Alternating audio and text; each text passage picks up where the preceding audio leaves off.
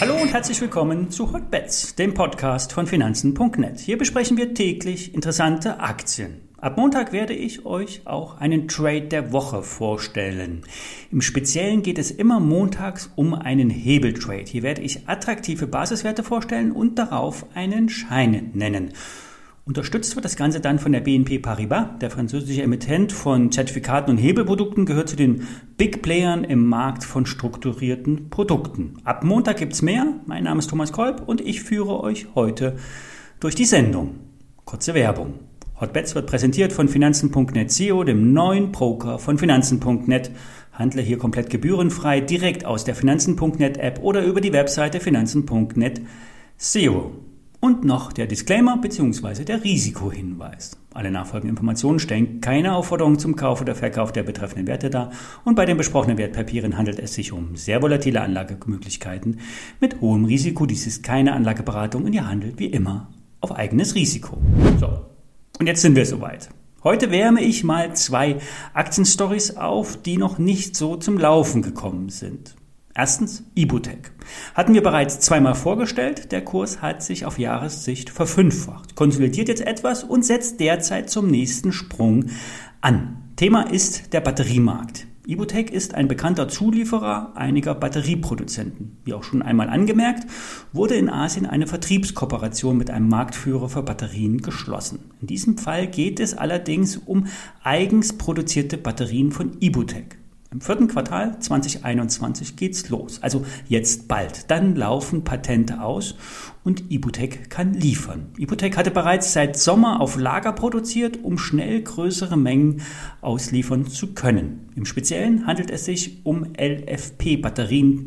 Und diese Batterien auf Basis von Lithium-Eisenphosphat wurden ursprünglich nicht so stark beachtet. Doch mittlerweile haben diese Zellen für kleinere Fahrzeugmodelle deutlich ökonomische und auch ökologische Vorteile gegenüber traditionellen Nickel-Kobalt-Zellen. Ibotec ist als Firma Inhaber geführt. 70 Prozent liegen in Familienhand. Ein klassischer deutscher Mittelständler, der auf Weltmarktniveau operiert. Das Standbein Batteriematerialien macht bald bis zu 100 Millionen Euro aus. Das sind rund 30 Prozent der Konzernerlöse. Das andere Standbein ist Glascoating. Hier wird die Lebensdauer von Glasflaschen durch eine chemische Behandlung verlängert. Die Bewertung der Aktie wird mit dem Wachstum gerechtfertigt. Dank hoher Preise im Batteriesektor sollte die Marge in Richtung 20 Prozent gehen. Die Aktie von Ibotec zieht nun die Tage wieder an. Nach einer längeren Seitwärtsphase steht der Wert wieder um die 50 Euro. 60 Euro ist das nächste Level. Für Michael Schröder äh, sind 75 Euro zum Jahreswechsel durchaus realistisch. Zweiter Wert aus der Nebenwerte-Empfehlungsecke hatten wir auch schon zweimal besprochen, Vakutec. Der Kühlboxenhersteller hatte stark von den nachgefragten Transportkapazitäten bei der Impfstoffauslieferung profitiert. Der Trend ist ungebrochen, es müssen weiterhin Impfstoffe transportiert werden und dies geschieht in Kühlcontainern. Logistikunternehmer investieren dann in diese spezielle Isoliertechnik, nicht vergleichbar mit konventionellen Lebensmitteltransporten. Hier müssen die Zieltemperaturen immer exakt eingehalten werden, denn sonst ist ja die ganze Impfcharge nicht mehr nutzbar.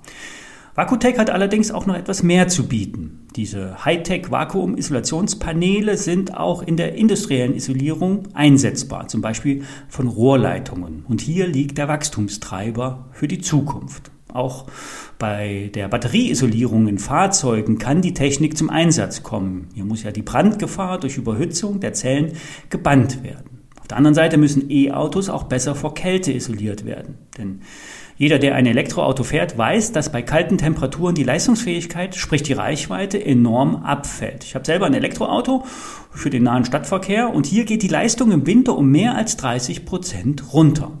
Auch im Flugzeugbau muss aufwendig isoliert werden. In 10.000 Meter Höhe ist es kalt und Dämmung wiegt auf die Masse gesehen enorm. Wenn hier mit weniger Gewicht besser isoliert werden kann, gibt es mehr Platz im Flugzeug, sprich Plätze, die verkauft werden könnten.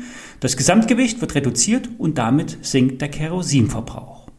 Derzeit macht der Healthcare-Bereich einen Hauptanteil des Umsatzes aus und das könnte sich aber auch ändern, dank der Industrieanwendungen. Der Umsatz sollte in den nächsten, im nächsten Jahr über 100 Millionen steigen. Der Gewinn sollte dank dank 20% Marge bei über 20 Millionen liegen. Perspektivisch sollten bald 200 Millionen Umsatz möglich sein mit entsprechender Gewinnsteigerung. Die Kursziele gehen in Richtung der Allzeithoch.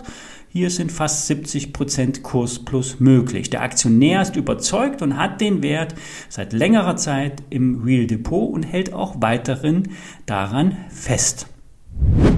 Einen Tipp aus der Schweiz haben wir von Philipp erhalten. Es geht um den bevorstehenden Börsengang der On AG. Hinter dem Projekt steht unter anderem der Tennisstar Roger Federer. Er ist Mitinhaber, Markenbotschafter und begleitet die Laufschuhentwicklung seit drei Jahren. Das IPO soll in New York umgesetzt werden. Der Plan geht von nächster Woche Mittwoch aus.